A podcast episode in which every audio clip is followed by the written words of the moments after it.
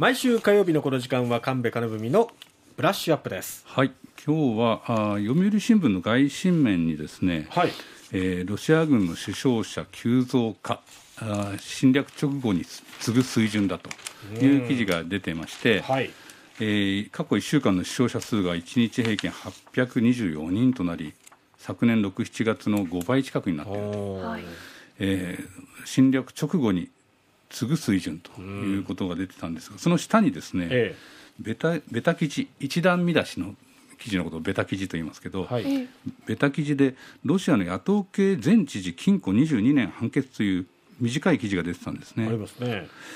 あのタス通信などによるとお殺人などの罪に問われていた極東ハバロフスク地方の前知事に禁錮22年の判決を言い渡したと。うん。え？って短い記事なんですけど、えであのこの方は野党系なんですよね。えはい。でロシアの地方政府はほぼプーチン政政権の与党系がトップを独占していると、ええ。そういう中で2018年に与党候補を破って当選した異例の存在だったと。いう方が20年にこ拘束・起訴されていたと。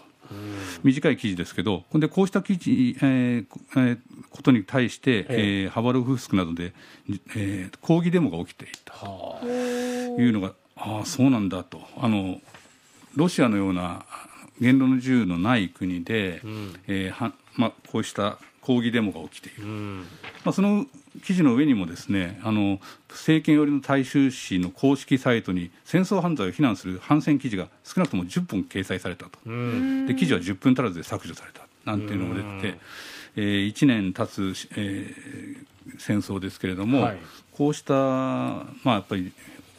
人たちのふつふつとしたね、うん。あの戦争をやめてくれというの思いとかですね、ええ。ーがある中で、えー弾圧も進んでいるということがよくよくわかるなって感じがしましたね。でやっぱりあの殺人などの罪を犯していたかどうかは分かりませんけど、まあ、おそらくないとは思いますけど、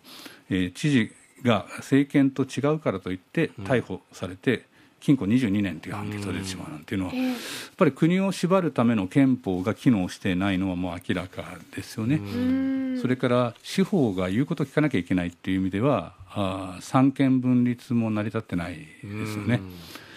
まあ、ひどいなと思いますけど、まあ、どちょっとこれをね、外国のこととして考えてはいけないんじゃないかなっていう気もするんです。ほうほうほうええ。戦前の日本もまさにこんな感じで、ん。えー大西翼賛会といううもう時代があってですね、はいえーそこに参加してない、えー立候補者は徹底的に警察えーなどから弾圧されていくわけですね。でも当選した人もいてその人たちはその後もずっとこう、えーまあ、排除されながらあー戦争が遂行されていってしまったという経緯もあるので、まあ、あのに戦前の日本もまさにこんな感じだったんだろうななんていうこともちょっと考えていました。やっぱり人権がですね尊重されないえー時代国ではこういうことが起こりうる、そしてそれはあー人事ではあまりない、まあ、簡単にこういう時代が来てしまうことがあるんですよね。まあ、戦争前もあの大正デモクラシーからわずか15年ぐらいかでそのそういう時代に突入していってますから、えあの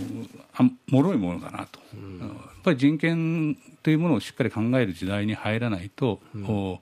いけないし、ロシアが本当にこれからどうなるのかななんていうこともちょっと見てて思っていました。そうですね。はい、でその人権についてですね、今はい。日非常に重要な記事が西日本新聞の一面に出ています。はい。えーこれはですねちょっと今日新聞買って読んだ方がいいんじゃないかなとおリスナーの皆さんにお伝えしたいなと思ったので「えー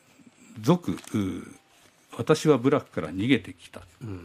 記者29歳という連載記事の1回目が今日西日本新聞の一面に出ています。はい。えーブラックから逃げてきた、えー被差別部落の出身である記者が去年の4月にですね、